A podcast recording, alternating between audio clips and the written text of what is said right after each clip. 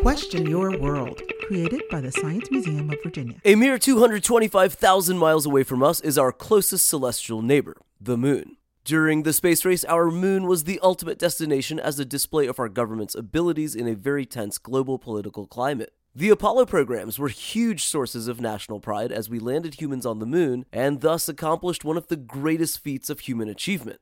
But then, in 1972, we stopped. And have had no humans, Americans or otherwise, go back to the Moon. But all of that may change very soon.